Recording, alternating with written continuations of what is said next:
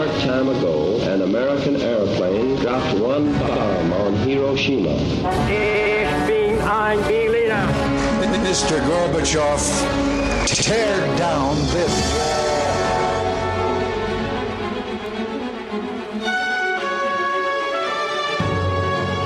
The American people, I think, is good people. They are. They have not to charge with the guilty of all the lies.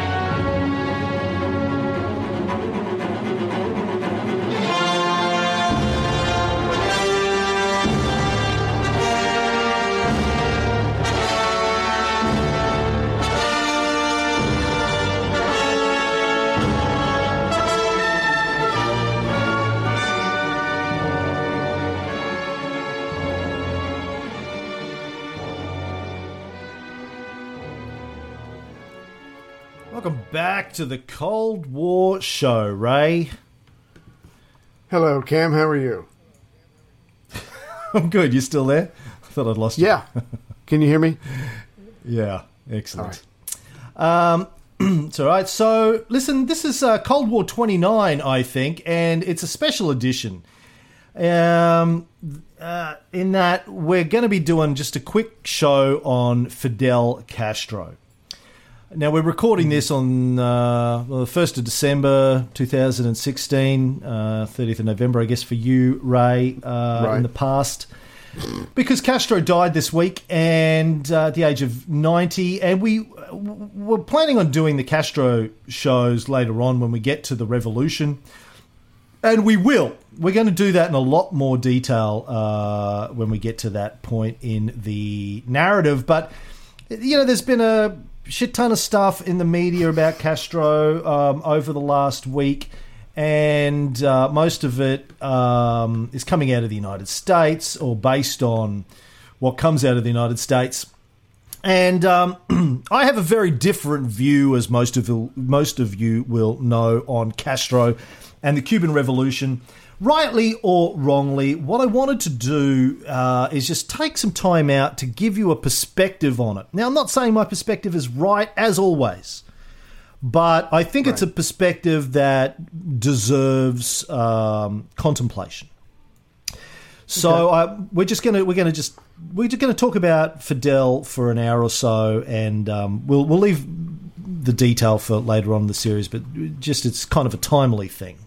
Now, Ray, growing up as you have in the United States during the Cold War, why don't you start off by giving me your view of Fidel? Okay. Well, full disclosure, I never really studied uh, Castro. Um, someone who likes history, I've, I've read a lot of different books, but it's like saying I just never got around to studying Henry II. It's just not something that I was familiar with. Having said that, growing up, um, taking the basic required history courses in middle school and high school, um, Cuba was bad. Uh, Castro was bad. He was evil. They sided with the Soviets. Uh, the whole uh, missile crisis that I'm sure we're going to get into. But generally, he was. Um, he took freedom away from the Cubans who had it before uh, with a uh, with a, a government Batista that uh, got along with the Americans. But basically, um, it was just very generic, very general, and very blatant, very consistent that he was a bad person doing bad things to his own people, not allowing them to have any freedom. And he was on the bad side. He was with the Russians, and he had to be stopped uh, at any cost. And he was a constant threat Yeah. to our country. Yeah. Yeah, that sounds to me like uh, what I think uh, a lot of Americans think about Castro and the Cuban Revolution.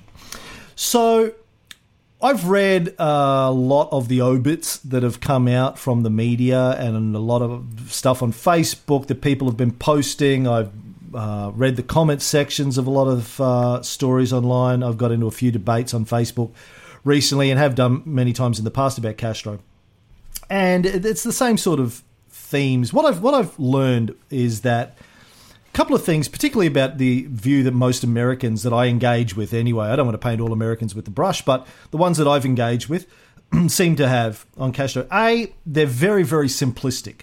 The the version of the narrative that they have is very simplistic, very one sided and biased. Right. Secondly, um, people are very emotional about the subject. Uh, as I think you and I were talking about this yesterday at the end of another show, and I said it's whenever you get really, really worked up and emotional about a subject, it's usually a sign that you're not thinking very logically. Right, you're feeling Like- it. Yeah. Yeah. Like if you and I were discussing what the best flavor of ice cream is, and you started, you pulled out a gun and uh, started waving it around because I wouldn't accept your view that uh, pistachio is the ultimate ice cream flavor. I'd go, dude, you- you're getting really fucking worked up over this, man. It's the same thing with with discussing these guys about history, and and if w- the level of vitriol that I see in personal conversations with people, vitriol not only towards Castro but towards me for trying to provide an alternative perspective Right. uh, indicates to me that people aren't thinking rationally or logically. They, they're getting emotional and worked up over this.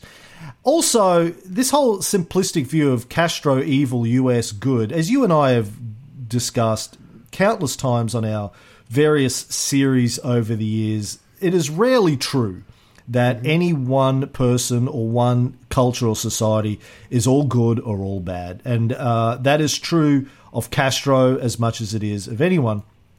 And, uh, you know, the, the sort of perspective that America, Americans and American media seem to have of Castro reminds me a lot of the view that the British had and in large part still have about guys like Napoleon. Removed 200 years, Right. the same sort of one-sided blindness uh, exists. And you know, I, I got into my my my study of history started when somebody recommended uh, when I was 19 or 20 that I read a book on Napoleon. It was a mate of mine, same guy who uh, got me into cigars, gave me my first cigar. mate of mine, he said, we were in a bookshop one day and he said, we were looking at books and he goes, hey, you ever read anything about Napoleon? I said, no. He goes, oh, mate, fantastic story. You should read it. So I pulled a book off the shelf, bought it, Vincent Cronin's biography on Napoleon. And, you know, my view up until that point of Napoleon, what I just sort of picked up through osmosis, was that he was a warmonger, bad dude, 18, uh, uh, early 19th century version of Hitler, maybe, um, conqueror, blah, blah, blah, blah, blah. I read this biography right. and was, yeah, I read this biography by Vincent Cronin and was like, wow, holy shit, that's a, that's a story I've never heard before. And it's completely different to the idea that I had about this guy. And then I started to wonder, well, why did I believe one thing when there's this completely other version of the story? Why haven't I heard that before? Mm-hmm. Which got me interested in not only just studying Napoleon, but thinking about history from a different perspective. Um, started to realize that, as Napoleon himself said, uh, it's the, the victors who write history. And it's, it's, it's, so it's very similar what I hear coming out of Americans about Castro. So um, there's a couple of ways that we could do this. I mean, I started to write a whole bunch of notes um, on the background, but then I was reading the New York Times' obit on Castro, and I started to realize that maybe the easiest way to do this is just to take one of these obits and break it down. And sort of demonstrate the bias, half truths, myth, tru- mi- mistruths. Is that a word? Untruths? I think untruths. Is. Mistruths. Okay, who knows? I'm going with untruths. There we go. Um, uh, that are prevalent in this story to try and uh, and provide a different perspective. So let's let's try that and see how it goes. Right. Um, this is from New York Times, 26th of November 2016. Fidel Castro, Cuban revolutionary who defied US, dies at 90. Fidel Castro, the fiery apostle of revolution who brought the Cold War to the Western Hemisphere in 1959 and then defied the United States for nearly half a century as Cuba's maximum leader, bedeviling 11 American presidents and briefly pushing the world to the brink of nuclear war, died on Friday. He was 90. All right, let's stop there. He brought the Cold War to the West. Really? Yeah. So I guess it depends on how you define the Cold War, but as we've discussed on this series already recently, even though we haven't really got up to Hiroshima yet, the Cold War, by most accounts, started either at Yalta or uh, when the US under Truman dropped two nuclear bombs three days apart on Hiroshima and Nagasaki. So that's when the Cold War came to the West, when the US started it by dropping nuclear bombs and refusing to share the uh, atomic technology with the Soviets. Uh, that was in 1945. Um, Castro and his revolution brought socialism communism to the Western Hemisphere. Um, and then the, the Cuban Missile Crisis a couple of years later brought a nuclear standoff to the West, Mm. but I wouldn't say he brought the Cold War to the West. America was already in the West. America was already involved in the Cold War. um, I mean, maybe Yeah. I'm splitting hairs here, but what do you think? No, it's painting him in a box. It's already forcing you, or maybe manipulating you into into thinking of him, viewing him in a certain light. It's like as bad as it, and as dangerous as the Cold War was, he made it that much more dangerous for the peace-loving Americans because of his actions. So uh, right away from the first Yeah. sentence, you're already thinking that. Yeah, exactly.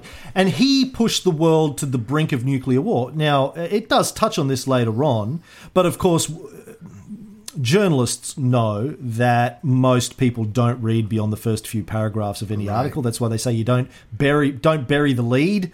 So you you got to get people to think what you want them to think in the first line or paragraph or couple of paragraphs. But that still Uh, makes it even more so propaganda. If you're going to get your point of view, whatever you want to call it, in the first couple of sentences, because you know they're not going to read the rest of it, that's not an article. That truly is propaganda. Yeah, it is. Uh, even if you balance it out a little bit later on, and they, which they don't really do actually in this, they touch on stuff, but they don't balance it. But pushing the world to the brink of nuclear war. I'll talk about this a bit later, but as people probably know, the Cuban Missile Crisis, when the Soviets uh, put n- nuclear submarines off the coast of Cuba, pointed them at the US. But the reason they did that is because the US had already tried to invade Cuba previously, and Castro believed, and there was good reasons to believe, they were going to try and invade it again, certainly mm-hmm. to, you know, launch various covert actions on his country. So the, the missiles were there, they were as a defensive mechanism to stop or try to stop the US from invading Cuba. Now, to say that he pushed the world to the brink of nuclear war when he was trying to defend himself from US invasions, they'd already tried to invade once. Bay of Pigs happened before the Cuban Missile Crisis.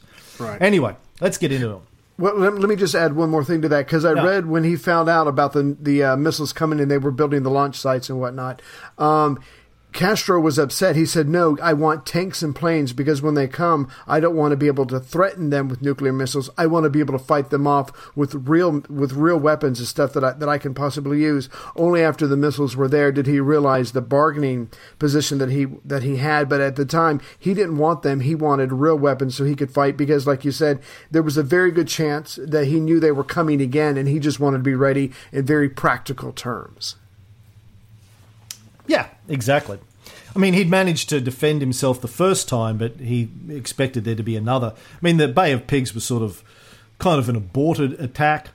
Right. Uh, Kennedy pulled back. Yeah. And he thought the second attack would truly be American soldiers and not just American funded Yes. soldiers. So he knew he needed superior equipment, and uh, so he wanted tanks and planes specifically, uh, and that's why he was upset when he found out about this. Yeah. Okay, let me continue with the New York Times. Um, New York Times. Cuban state television announced the death but gave no other details. In declining health for several years, Mr. Castro had orchestrated what he hoped would be the continuation of his communist revolution, stepping aside in 2006 when a serious illness felled him. He provisionally ceded much of his power to his younger brother, Raul, now 85, and two years later formally resigned as president. Raul Castro, who had fought alongside Fidel Castro from the earliest days of the insurrection and remained Minister of Defense and his brother's closest confidant, has ruled Cuba since then, although he has told the Cuban people he intends to resign in 2018. Fidel Castro had held on to power longer than any other living national leader except Queen Elizabeth II. He became a towering international figure whose importance in the 20th century far exceeded what might have been expected from the head of state of a Caribbean island nation of 11 million people. He dominated his country with strength and symbolism from the day he triumphantly entered Havana on January 8, 1959, and completed his overthrow of Fulgencio Batista by delivering his first major speech in the capital before tens of thousands of admirers at the vanquished dictator's military headquarters. All right, so far so good. No problem with any of that, except they neglect to mention, at least in this stage, that Fulgencio Batista, the dictator, was supported by the United States. Uh, they conveniently leave out that the US had ruled over Cuba as a puppet nation for the previous 60 years. Uh, as you and I have discussed earlier on this series, there was the um, Spanish American War when the Americans took over Cuba, 1898, 1899. Um, and so that it had been a, a puppet regime of the United States ever since. Uh, and Batista, in particular, who was extremely corrupt uh, in the last stages of his rule, the last decade or so, after he had performed a, a coup years earlier. Uh, very much supported by the American government, American corporations, and the mob, who had a very large presence in there. All of that is omitted from these uh, first few paragraphs. No discussion about that. Let me continue. A spotlight shone on him as he swaggered and spoke with passion until dawn. Finally, white doves were released to signal Cuba's new peace. When one landed on Mr. Castro perching on a shoulder, the crowd erupted, chanting, Fidel, Fidel! To the war weary Cubans gathered there and those watching on television, it was an electrifying sign that their young, bearded guerrilla leader was destined to be their savior. Most people in the crowd had no idea what Mr. Castro planned for Cuba. A master of image and myth, Mr. Castro believed himself to be the messiah of his fatherland, an indispensable force with authority from on high to control Cuba and its people. Really? did did he? Did he say Did that? they, did they ask Where- him that? Where did he say that he believed himself to be the Messiah? God now, has ordained me. I have read uh, many, many, many, many books on Castro, by Castro, his speeches, collections of his speeches, uh, his sort of uh, autobiography that came out a decade or so ago. Um, I've read, you know, books about the revolution. I've never, ever heard Castro believe call himself the Messiah of the fatherland. Now, Yeah. They, they might be just using poetic license here and hyperbole, but obviously for an American audience, saying that somebody considered themselves to be the Messiah, very politically weighted words or religiously weighted words, and the use of the word fatherland. What do you think of when you think of as of fatherland? Uh, Nazi Germany. Nazi Germany. So they're making the connection here. He thought he was Jesus and Hitler with, with their ter- with their terminology, right? So an authority from on high, which sounds sacrilegious salute. Right. to Christian. Yeah, I mean the terminology that they're using here is is extreme and, as far as I'm aware, false. Now maybe somebody can pull out somewhere where a quote where Castro said he did consider himself the Messiah of his fatherland, but I'm certainly not aware of that. In fact, in everything I've ever read, and I've watched documentaries, interviews with him, hours and hours of documentaries. Um, he was a very humble man for a dictator, um, in that he believed it was his destiny to guide Cuba. Uh, he believed he had a responsibility in the same way I think Julius Caesar and Augustus Caesar and Alexander and Napoleon believed that it was their destiny, and maybe Hitler did as well. That they felt that they were the right person at the right time in the right place, who had the vision, had the intellect, had the work ethic, and the capability to get things done and to make the changes that need to be made. And I certainly think Castro fell into that uh, category. He certainly had the ego and the confidence to go along with that. But, they there's a big difference, I think, between Exactly. being being considering yourself to be a visionary leader and considering yourself to be the messiah of the fatherland with authority from on high. I think there's a big difference between the two. He wielded power like a tyrant, controlling every aspect of the island's existence. He was Cuba's Maximo leader. From atop a Cuban army tank, he directed his country's defences at the Bay of Pigs. Now, that's the only mention so far of the US's attempted invasion of Cuba under JFK. Doesn't spell out that for people who don't know that it was uh, an invasion of Cuba by the United States. Just says Bay of Pigs. Maybe Right. it's assuming that everyone knows what that is. I don't know that younger generations really No, know. Um, and it doesn't really talk about why the US was trying to invade. What had Cuba done? Had Cuba attacked the United States? That's why they were invading them. You and I know about the Atlantic Charter. FDR and Churchill signed in the early part of World War II that the uh, all, all countries had the right to self determination. Um, why is the US trying to invade this tiny little Caribbean island nation that hadn't done anything to them? Doesn't go into that at all. Countless details fell to him, from selecting the colour of uniforms that Cuban soldiers wore in Angola to overseeing a program to produce a super breed of milk cows. He personally set the goals for sugar harvests. He personally sent countless men to prison. Um, evidence for that, that he personally sent countless men to prison? None. They don't provide any. They just state it as as, as if it was fact. Right. They don't back it up. Um, They now, should- this should- would be dis- Yeah.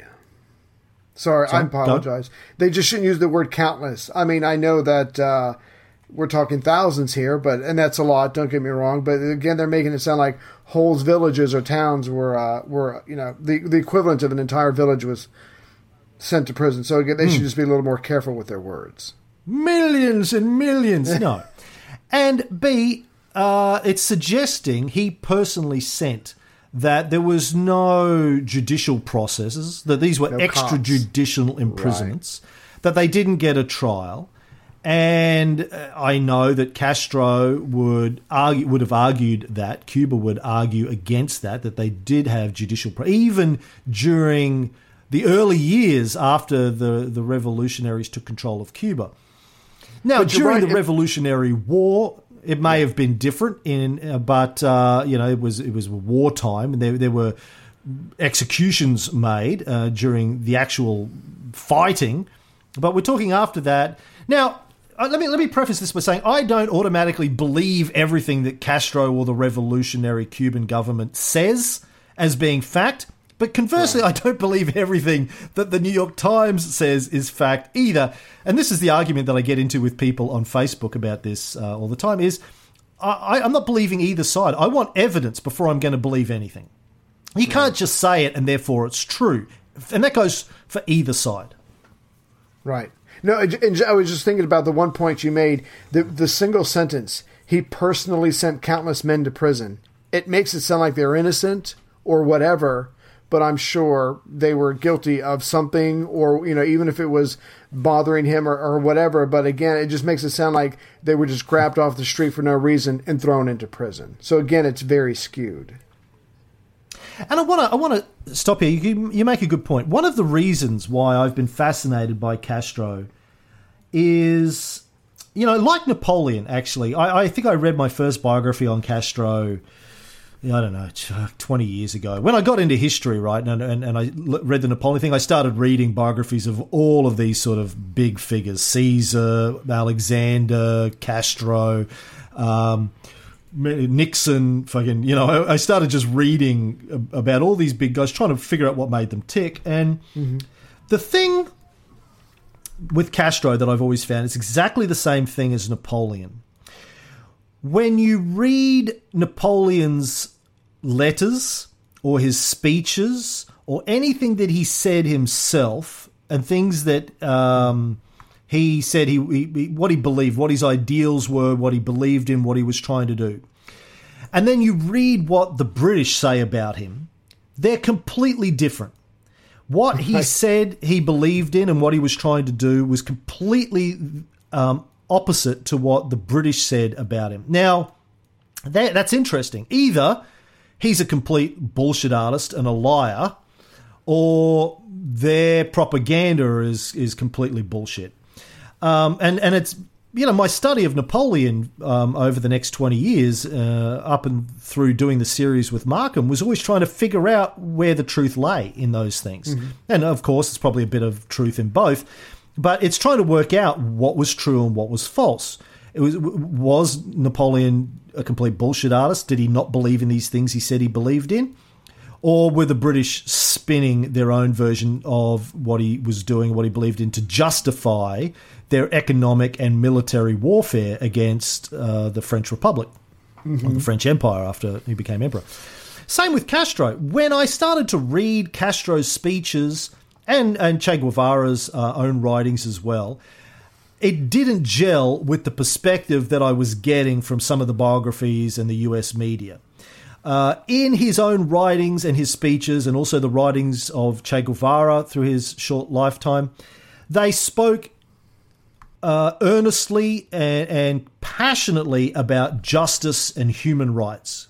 And Castro did his entire life. Now, you go and read Mein Kampf, and from the get go, you know Hitler's a, a, a, a dickhead, right? Right. You, Yeah. you read Mein Kampf, and he's like, it's all the Jews' problems. We need to kill the Jews and get rid of the Jews. So you read that. I mean, it, there's no there's no mystery about what Hitler's Right. going to do when he gets into government. He's already said it in Mein Kampf in 1925 or whenever he wrote it, like a decade before he came to power, more or less. Um, but when you read Castro, throughout his entire life, he he comes across, he presents himself as a passionate believer in human rights and justice for the poor. He started off life as a lawyer, uh, working pro bono for Right. poor people uh, in um, in Cuba. So you, you look at that and go, okay. So does a guy who starts off as a lawyer uh, uh, working pro bono for the poor turn into a brutal, you know, warmonger dictator, just extrajudiciously sending thousands of innocent people to jail? That, that doesn't that doesn't gel in my head. Now it's not Right. impossible. Maybe he changed. Um, maybe he was the world's greatest bullshit artist and he spent 60, 70 years preaching justice and human rights while uh, quietly at the back having people killed. But that's a big claim to make. And, and, and if that's Right. true, I want evidence of that, right? So that's been, in, in my mind, all these years, that's been the reason I don't fully accept the US propaganda about Castro is because it doesn't gel with the other side of the story, what he's preached about. And it's very hard, I think, to preach one thing and do another consistently over the course of a lifetime. Mm-hmm. Anywho, keep going. Um, but it was more than repression and fear that kept him and his totalitarian government in power for so long. Okay, stop. Evidence for repression provided? None. They're just stating it as if it was fact. No evidence presented. We're just expected to believe that that is true because the New York Times said it is. He had both admirers and detractors in Cuba and around the world. Some saw him as a ruthless despot who trampled rights and freedoms. Many others hailed him, as the crowds did that first night, as a revolutionary hero for the ages. Even when he fell ill and was hospitalised with diverticulitis in the summer of 2006, giving up most of his powers for the first time, Mr. Castro tried to dictate the details of his own medical care and orchestrate the continuation of his communist revolution, engaging a plan as old as the revolution itself. By handing power to his brother, Mr. Castro once more raised the ire of his enemies in Washington. United States officials condemned the transition, saying it prolonged a dictatorship and again denied the long suffering Cuban people a chance to control their own lives. Uh, like they had under Batista, the US supported uh, dictatorship. Regime, yeah, for and decades. this is yeah, right here. Yeah. Now they don't mention that uh, up until this point. They haven't mentioned at all the fact that Batista was a US uh, supported dictator and that the lives of the majority of the Cuban people before the revolution were horrible. Uh, they don't go into that at all. It, it, again, it presents, as you did in the your first introduction to this, the idea that before Castro, life was great for the Cuban people and he ruined it for them. No, it Right. was it was horrible for the vast majority of the Cuban people. Um, they also don't mention that the long suffering Cuban people have been long suffering mostly because of US economic warfare. We were raping the place. Come on. yeah, we're, we're several paragraphs into this story, they have not yet mentioned the economic sanctions that the US placed, the embargo on Cuba in 1959, 1960. Yeah, uh, that yeah. the the Cuban people have had to suffer under their inability to trade with the world's major superpower that's 90 miles away from them. Uh, and also, it's not just their inability to trade with the US or to have US tourism, based tourism, which would, which was a big component of their economy before the revolution, but also the ability for other countries around the world to trade with them, partly because you would raise the ire of the United States if you did so. Any country that traded, and, and other countries have to various degrees, Netherlands, the China, the USSR, obviously, for a long time. But those countries were ones that didn't really care uh, what the US thought about them. But for the rest of the developed world, the developed economies, if you traded with Cuba, you ran the risk of getting into trouble with the US. Uh, things like foreign aid, things like uh, how they supported your different trade initiatives would be hampered by the fact that you were supporting Cuba. Also, trade happens by sending very large ships. Most trade happens by sending very large ships around the world. If you're going to send a very large ship halfway around the world to Cuba to drop off supplies and pick up sugar and tobacco, you- you're probably going to want to stop at the US at some point uh, as well to refuel or to do trade there. You can't do that if you're then going to go to or from Cuba. The US wouldn't let you do that. So it hampered trade from other countries as well. Plus, most trade is conducted post World War II in US dollars.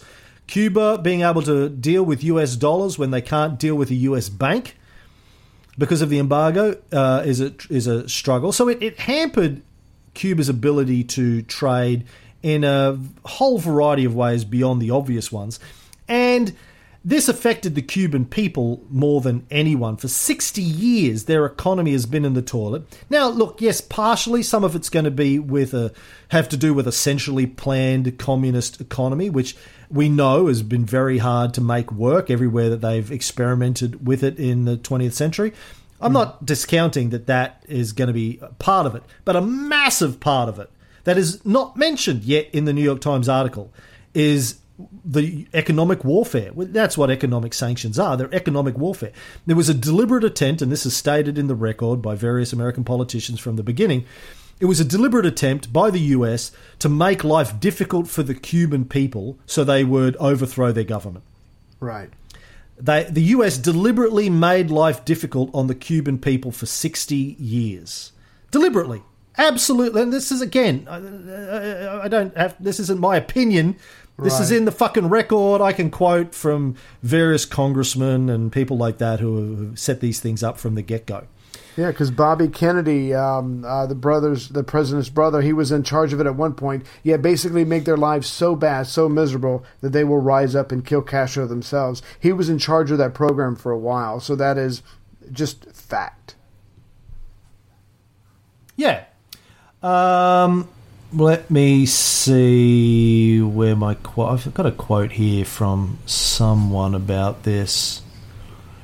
Um, well, here's here's a quote in my notes. Um, on March 2nd, 1960, two weeks before President Eisenhower approved a court action against a covert action, sorry, against Castro, Allen Dulles, who was the head of the CIA, briefed Vice President Nixon on operations already underway. Reading from a seven-page paper initiated by Bissell, who was um, one of the CIA uh, heads of, I think he was the head of covert operations at the time, titled "What We Are Doing in Cuba." Dulles specified acts of economic warfare, sabotage, political propaganda, and a plan to use a drug which, if placed in Castro's food, would make him behave in such an irrational manner that a public appearance could well have very damaging results to him. Nixon was all for it. Damn. I guess not the cute I wanted on the embargo, but uh, quote I wanted on the embargo, but I've got that somewhere in my notes, so we'll get to it at some stage. So back to the New York Times. So um, no mention of any of this at this stage. But in December 2014, President Obama used his executive powers to dial down the decades of antagonism. Nice alliteration there. Dial down the decades. Fucking love it. Uh, the antagonism between Washington and Havana by moving to exchange prisoners and normalize diplomatic relations between the two countries. A deal worked out with the help of Pope Francis and after 18 months of secret talks between representatives of both governments. Though increasingly frail and rarely seen in public, Mr. Castro even then made clear his enduring mistrust of the United States. Uh, okay, I want to stop here again. His enduring mistrust of the United States. A lot is made of that, of uh, Castro's mistrust and his um, blaming of the United States for all of Cuba's problems. What people may not understand is how justified this is. A, because the United States did try and invade the country, had supported the dictatorships for 60 years before the revolution. There are 638 supposed assassination attempts that the CIA, uh, directly or indirectly, sponsored against Castro. Mm-hmm. Um, plus the history that the CIA has of overthrowing governments in Latin America, as well as other places of the world Guatemala, Haiti, uh, Nicaragua um, Chile, uh, Argentina. Oh, I'm talking about Latin America. Oh, right sorry. sorry. Yeah. Um, on record, well understood, particularly by people in Latin America, if not by Americans. Um, and this, again, not conspiracy theories. This is documented in the CIA files, um, covered by Pulitzer Prize winning journalist Tim Weiner in his book, uh, Tim Weiner in the book uh, Legacy of Ashes on the CIA, as well as many other books. Um, very, very well understood, documented overthrows of Latin American governments via covert methods.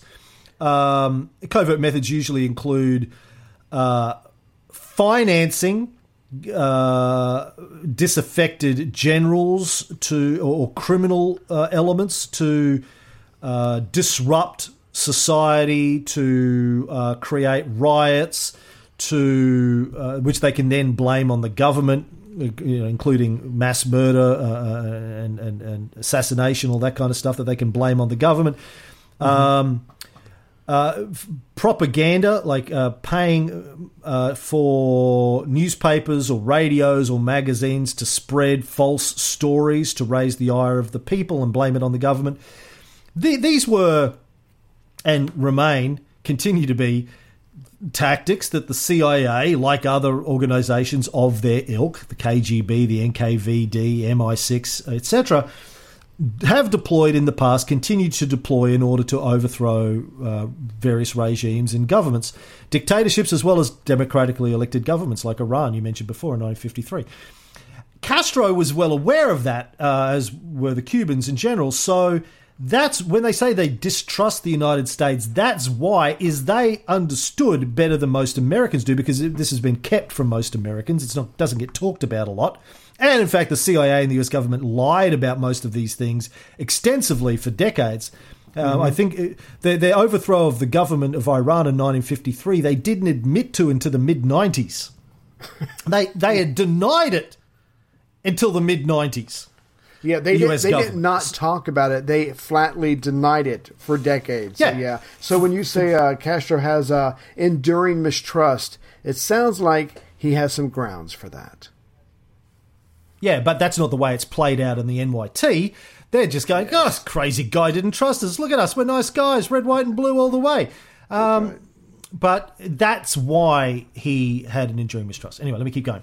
A few days after Mr. Obama's highly publicized visit to Cuba in 2016, the first by a sitting American president in 88 years, Mr. Castro penned a cranky response denigrating Mr. Obama's overtures of peace and insisting that Cuba did not need anything the United States was offering. To many, Fidel Castro was a self obsessed zealot whose belief in his own destiny was unshakable, a chameleon whose economic and political colours were determined more by pragmatism than by doctrine. They say that like it's a bad thing, being pragmatic. but in his chest beat the heart of a true rebel. Fidel Castro, said Henry M. Wriston, the president of the Council of Foreign Relations in the 1950s and early 60s, was everything a revolutionary should be. Mr. Castro was perhaps the most important leader to emerge from Latin America since the wars of independence in the early 19th century. He was decidedly the most influential shaper of Cuban history since his own hero, Jose Marti, struggled for Cuban independence in the late 19th century. Mr. Castro's revolution transformed Cuban society and had a longer lasting impact throughout the region than that of any other 20th century Latin American insurrection, with the possible exception of the 1910 Mexican Revolution. His legacy in Cuba and elsewhere has been a mixed record of social progress and abject poverty, of racial equality and political persecution, of medical advances and a degree of misery comparable to the conditions that existed in Cuba when he entered Havana as a victorious guerrilla commander in 1959. Now, again, no mention of the economic sanctions uh, that the US imposed on Cuba and their role in the abject poverty uh, and degree of misery that they talk about. Um, Or the US's role in supporting the Batista regime that led to the misery in the first place, which at least they did hint at here. Uh, the conditions of the Cubans prior to the revolution. Now we're halfway into the article. No, we're not. We're ten percent. Shit, this is going to be a long show. But they, they, they, they don't mention any of this yet. The US's role. It's completely just invisible to the eyes of the readers here. Now, like people don't people in America don't believe that they get propagandized too by the media. Well, we have free media in this country and uh, freedom of speech, uh, blah blah blah blah blah. Here is the New York Times, the record of truth, uh, the uh, the the the I mean the record of the establishment. This is purely propaganda. To have got this far into the article and not mention the US's role in these things. There's no other way of, of of explaining this without calling it propaganda, leaving stuff out. See, people think that propaganda is making stuff up. it's also leaving things out. When you leave things out of the story, Yeah. that is also deliberate propaganda.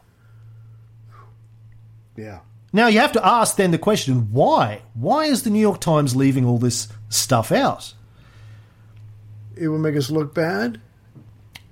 Okay, why did, why is that a problem for the New York Times, which is supposed to be a journalistic uh, paper with integrity? Oh, that's easy because if they say something that the reader doesn't like about ourselves, we're going to get mad about it and think less of the New York Times, think less of the article, and think less of the writer. We don't. Uh, That's that's probably part of it. Another part of it is they're owned by a corporation.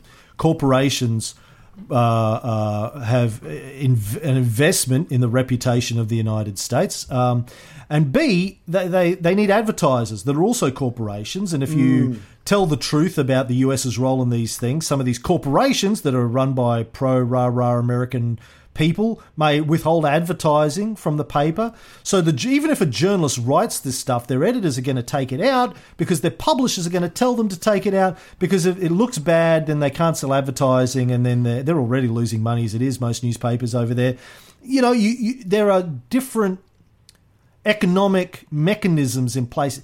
Propaganda isn't always a dictator sitting on a throne telling the press what they can and can't say. There are other mechanisms by which propaganda survives and happens. There are economic drivers and levers that drive this in case leaving leaving pertinent information out of the mm-hmm. story, right? to purposefully skew to a certain goal, direction, or impression that you want the story to make. Exactly. And also because the New York Times, along with the rest of the US media, has been slagging off Castro for 60 years. They can't suddenly turn around and say, well, you know, really, in retrospect, you know, a lot of what he did was probably fair. It was probably reasonable. We're probably the bad guys for most of this story. You know, I know we've been telling you for 60 years that we're the good guys and he's the bad, but really, eh, eh, you know, now that we think about it, Yeah, eh. we could share the blame. We could share the blame.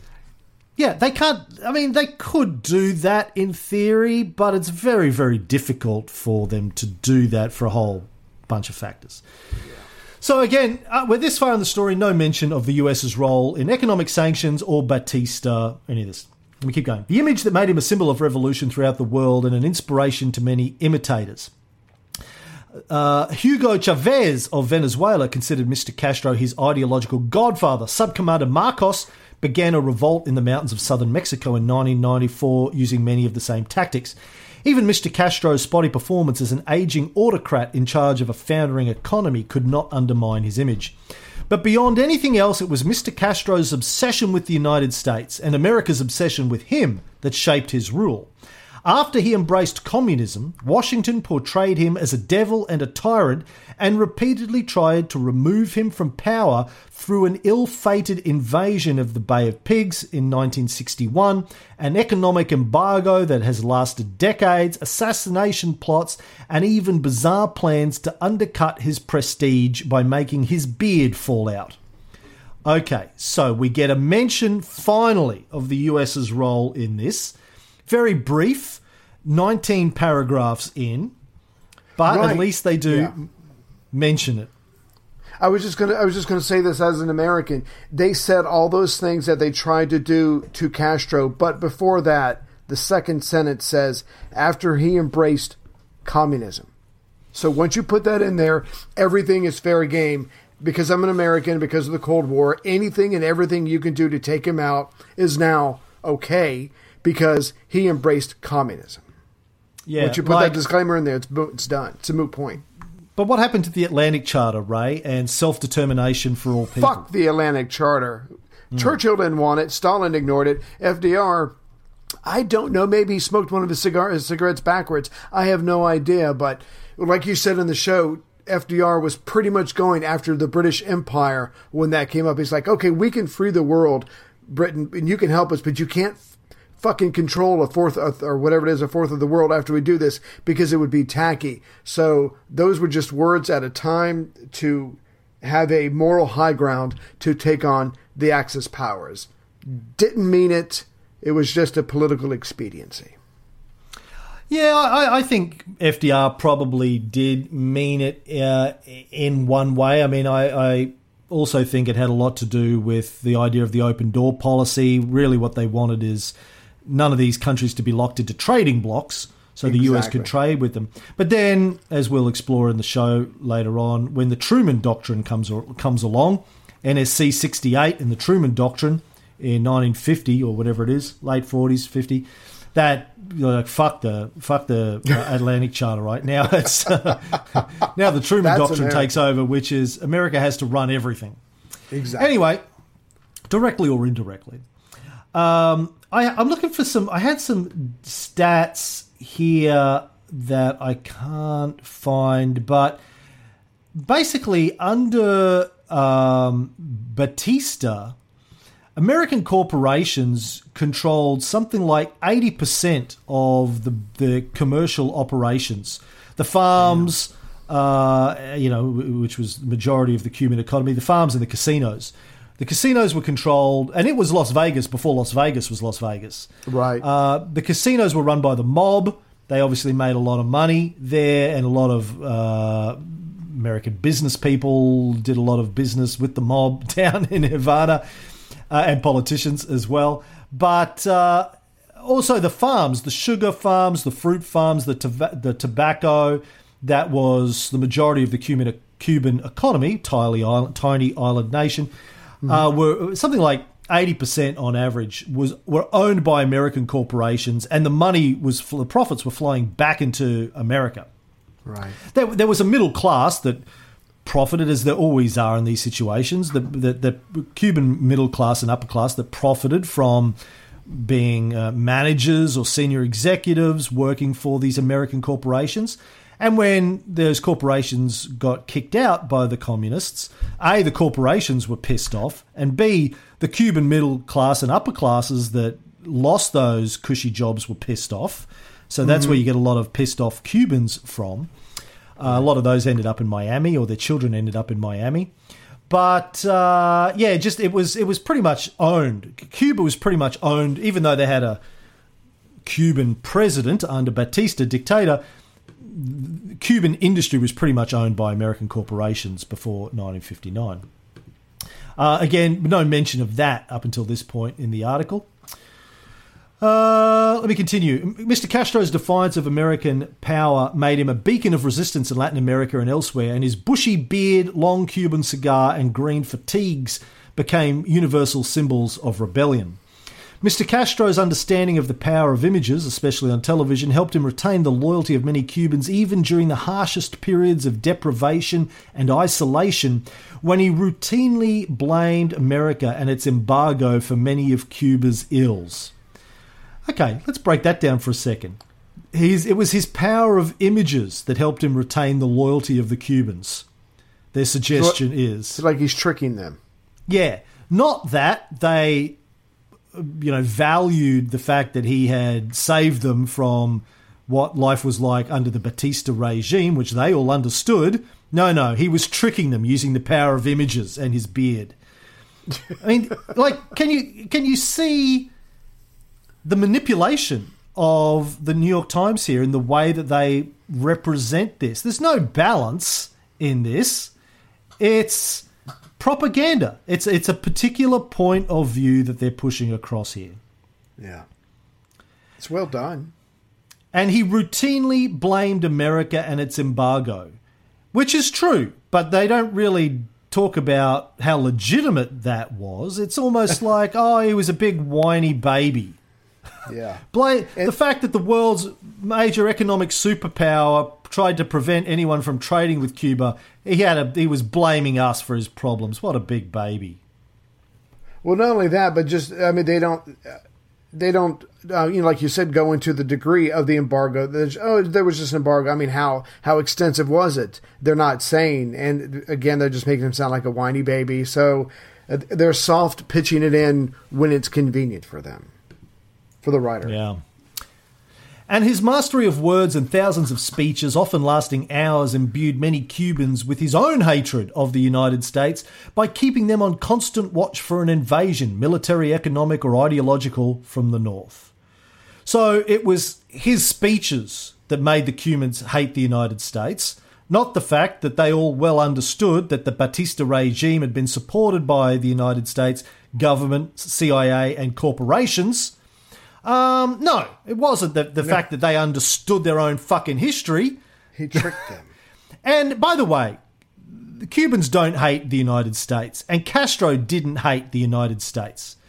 Castro is on record uh, in many, many places, in speeches, in his writings, and even in his documentaries. He's saying, and even in the beginning of the fucking intro to this show, man. Yeah. The American people, I think, is a good people. They are not uh, to blame for the for the lies or whatever the quote is. Castro understood that it wasn't the American people, as I understand. You know, people tell me I, you know, blame me, say I'm anti-American. I don't blame the American people. The American people are like any other people: the Russian people, the Chinese people, the German people, the Iranian people, the Iraqi people, the, the Australian people. They're essentially good people. Most people just want the same things. They want food in their belly, look after their families. They want love. They want to be safe, you know, uh, from from fear of getting hurt. They they want to be entertained. They want to be fulfilled with some sort of quest, spiritual or, hobby.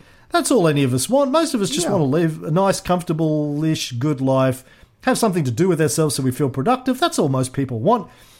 You know what Castro's talking about, and what the Cuban people are talking about. What I'm talking about isn't the people in general. It's the military-industrial complex that is trying to take everything and leave nothing and uh, will lie and burn their way through to getting what they want. That's what we're talking about when we say the United States. It's not the people, right? And he understood that. Although the people do support, although the people do support that to a point. Uh, you supposedly have free and fair elections in a democracy, and so you're voting for presidents and congressmen and women, senators that are enabling this and not stopping it. So you Yeah, have a but de- we're being we all have a degree. well. Well, that's true, yeah. But we all have a degree of accountability and responsibility to a point. Um, it's debatable how how much that is, but anyway, that's his own hatred of the United States. I, I've heard Castro say many, many, many times, "I don't hate the American people. It's not their fault. It's the it's the military-industrial complex." And, and not in those exact words, but essentially that, right? Right. Over many years, Mr. Castro gave hundreds of interviews and retained the ability to twist the most compromising question to his favour. In a 1985 interview in Playboy magazine, he was asked how he would respond to President Ronald Reagan's description of him as a ruthless military dictator. Let's think about your question, Mr. Castro said, toying with his interviewer. If being a dictator means governing by decree, then you might use that argument to accuse the Pope of being a dictator. now, I think that's a fair point. And yet, they're saying he had the ability to twist, that he was toying. Yeah. The words that they're using to make it, not saying, you know, they don't say, you know, uh, once when he was being interviewed, he made a reasonable point about the Pope. No, he was twisting and toying like a cat playing with a mouse. Exactly. You see the way that this is the way that these things are written to subconsciously shape the reader's view. Yeah, paint a picture of this guy. He turned the question back on Reagan. If his power includes something as monstrously undemocratic as the ability to order a thermonuclear war, I ask you, who then is more of a dictator, the President of the United States or I? Again, reasonable question. If you have the order, if you have the ability to order the destruction of the human race with the press of a button, which one of you is really the dictator? Yeah. The guy who controls a small Caribbean island nation with no nuclear Yeah. technology, or the guy who can wipe out the world with the press of a button? Because all Eh, Ca- I don't know. It's a good point. it's a close one. But all Castro can do is m- make sure you don't get sugar and tobacco. That's pretty much the extent of his power. Actually, he wanted to sell them sugar and tobacco. They wouldn't let him sell them sugar and tobacco. That's right. That's right. After leading his guerrillas against a repressive Cuban dictator, at least they Oh, point that out, finally, Mr. Castro, in his early 30s, aligned Cuba with the Soviet Union and used Cuban troops to support revolution in Africa and throughout Latin America. Now, again, they didn't point out that the repressive Cuban dictator was supported by the US government. That's still not been mentioned. Uh, sin of omission, again, propaganda by omission. His willingness to allow the Soviets to build missile launching sites in Cuba led to a harrowing diplomatic standoff between the United States and the Soviet Union in the fall of 1962, one that could have escalated into a nuclear exchange. The world remained tense until the confrontation was diffused 13 days after it began and the launching pads were dismantled. Dismantled. Again, no mention that the missiles were there to prevent another attempted US invasion. His willingness to allow the Soviets, like he shouldn't have allowed them to defend him from an American invasion. And, and what Like, we're going to find out I later. mean- uh, yeah, I'm sorry. Go ahead. No, you. No, I was just going to say, and we're going to find out later. The one of this, uh, one of these, the ways it gets diffused is, I think they're going to pull out the uh, nuclear missiles from Turkey or something like that. So Russia is simply trying to do to the United States what we had done to Russia. We just got there first. Well, that was the Soviet viewpoint. Yeah, I mean, the United Yeah. States already had nuclear missiles in Turkey pointed at Russia. Right. Uh, they haven't mentioned that yet in this at all. Usually doesn't get mentioned in um, uh, American um, coverage of the Cuban Missile Crisis. That was the trade-off. Uh, Ken- Kennedy said to Khrushchev, "All right, well, we'll pull out." Well, Khrushchev said, "You take your you take your nuclear missiles out of Turkey, and we'll take ours out of Cuba," and they agreed to that. Castro wasn't very happy about that, by the way, oh, because it did nothing for he was him. pissed. He called Khrushchev a bastard and a son of a bitch. Yeah, I mean, he said, "Well, hold on. You could have at least said and end the economic embargoes and agree to n- no more fucking invasions or assassination attempts before you take your playing cards off the table." Like, fuck. What about me? Thanks for the when he- support, motherfucker. And that's when Castro realized that he was nothing more than a pawn to both sides, and that he, yeah, he really, really got angry with the Russians after that. Yeah. Uh, anywho, uh, with the dissolution of the Soviet Union in 1991, Mr. Castro faced one of his biggest challenges surviving without huge communist subsidies.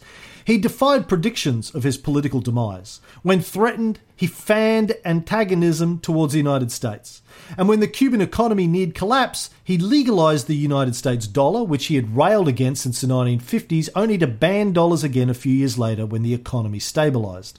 Mr. Castro continued to taunt American presidents for a half century, frustrating all of Washington's attempts to contain him. Contain, not assassinate, overthrow. Let's use the word Poison. contain. Yeah. Yeah. Contain. We, we use the word contain because it sounds less threatening than kill him. Well, you contain a rabid dog. you you cage a rabid dog. It sounds like he's dangerous to everybody. Let's see if we can just keep him in Cuba, like we're doing the world a favor. Yeah, contain. After nearly five decades as a pariah of the West, even when his once booming voice had withered to an old man's whisper and his beard had turned grey, he remained defiant.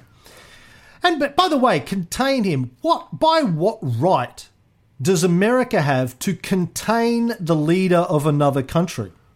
Yeah. Um, I'm going to guess Manifest Destiny, the Marshall Plan, Truman Doctrine. Truman Doctrine. There we go. That's what I meant to say. And Truman. Uh, yeah, no, just within the context of the Cold War, we justified it to ourselves, and that's really all we had to do because there was no higher power to go to. This whole and this doesn't get mentioned in the article at all. We just assume the article just assumes that Washington has the right to contain the leader of another country. Yeah. Uh, I mean, uh, like the the hypocrisy in that is mind blowing and astounding. But they just it just blows right past most people when they read this. I'm sure. He often told interviewers that he identified with Don Quixote, and like Quixote, he struggled against threats both real and imagined, preparing for decades, for example, for another invasion that never came. Well, why did it never come? Probably because he'd been preparing for decades for it. it reminds me of the Bert and Ernie sketch where Bert walks in and Ernie's sitting there with a banana in his ear, and Bert says, Hey Ernie, why do you have the banana in your ear? And Ernie says, What was that, Bert? He says, Why do you have a banana in your ear? And Ernie goes, I can't hear you, I've got a banana in my ear. and then he takes the banana out, and Bert says, Why do you have a, why did you have a banana in your ear? And Ernie says, To, to keep the elephants away. Bert says, Ernie, there are no elephants in Sesame Street. And Ernie says, See, it works. Oh, and this quote is Anywho. wrong. He doesn't. He doesn't identify with Don Quixote. He identifies as the Messiah. So let's get that straight right now. yeah. He um yeah, he prepared for decades because it was a, an ever-present threat. The US never said, "Hey, listen, we have no interest in overthrowing the regime in Cuba. Let's live live and let live. Let's just reestablish until Obama, really. Let's establish diplomatic relations again." So yes, they Gotta prepare. were on Cuba were on a constant war footing for 60 years. And in the meantime, since then, I mean, I, I don't. I mean, the US haven't attempted another invasion of Cuba after Bay of Pigs, but meanwhile, they have overthrown governments across Latin America, directly and indirectly. If people don't know that, go and read up on uh, Haiti, uh, Guatemala, uh, Venezuela. They, they tried to overthrow Chavez his first time around there. Um, yeah, I mean, the list goes on. So uh, the yeah, I mean, he understood that what the US was capable of and actually was doing throughout Latin America. The Iran Contra uh, scandal that happened under Reagan's administration when the US were legally and secretly uh, funneling cash and weapons between Iran, which had an embargo at the time as well, and the Contras, the uh, rebels, or the counter revolutionary rebels in Nicaragua to try and def- overthrow the Nicaraguan government. That was under Reagan in the 80s and Ollie North and all that. Um, so yeah, like Castro knew what was going on in these other regions, and yes, he's prepared for decades to prevent that happening to Cuba. But the way that they present it here is that he was Don Quixote tilting at windmills. That never happened. It was all imaginary. He's crazy. Again, propaganda. Propaganda. They don't mention his justified fears of a US overthrow because it had happened and was happening across other Latin American countries. They just just doesn't even fucking get a mention, man. That's how that's how American media propaganda works. We just uh, we just leave stuff out. Uh, there's things they need to know, things that they don't need to know. Like it's Things not that the information is yeah, but here's the thing: it's not like the information is hidden from you. It's out there, but you have to work to find it. And they know that most Americans are working two jobs, and when they're not working, they're watching football and drinking beer and watching reality TV. So they don't have the time or the energy to go and work for it and read and and dig up this information. So it's it's it's out there, but it takes too much work to find it. Exactly. Can you still hear me? You still there? Yeah. Can you hear me? Yeah. Hello. You just went quiet. Oh.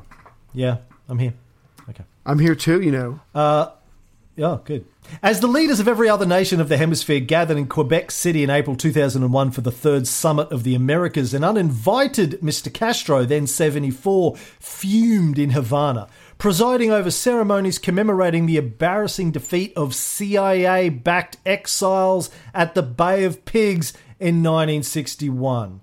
Okay, first mention of the CIA backing the invasion, I think. Yes. God knows how many paragraphs in, brief mention, but now you can't say they never mention it. Yeah, we mentioned it. Bottom there was that. five. Yeah, one line down there, we mention it. Uh, You know, we're not hiding it. it's buried, but we're not hiding it. True to character, he portrayed his exclusion as a sign of strength, declaring that Cuba is the only country in the world that does not need to trade with the United States. Fidel Alejandro Castro Ruz was born on October 13th, 1926 or 27 in some reports, in what was then the eastern Cuban province of Oriente, the son of a plantation owner, Angel Castro, and one of his maids, Lina Ruz Gonzalez, who became his second wife and had seven children. Hmm. The father was a Spaniard who had arrived in Cuba under mysterious circumstances. One account, supported by Mr. Castro himself, was that his father had agreed to take the place of a Spanish aristocrat who had been drafted into the Spanish army in the late 19th century to fight against Cuban independence and American hegemony. Um, just hold on a second, man. Shit, I've got a meeting that I'm supposed to get to, and I'm gonna have a shower and get out there, and I'm gonna leave in like five minutes. Sorry, folks. Look, I've just realised that I'm late for a meeting and I've got to get out of here. So we're going to have to. This is part one of our quick Castro review. Um, and we will do part two again soon. Uh, so, um, yeah, we'll leave it there. Thanks. Got to go. Got to run. Got a real job I've got to take care of. Thanks, buddy. Yeah.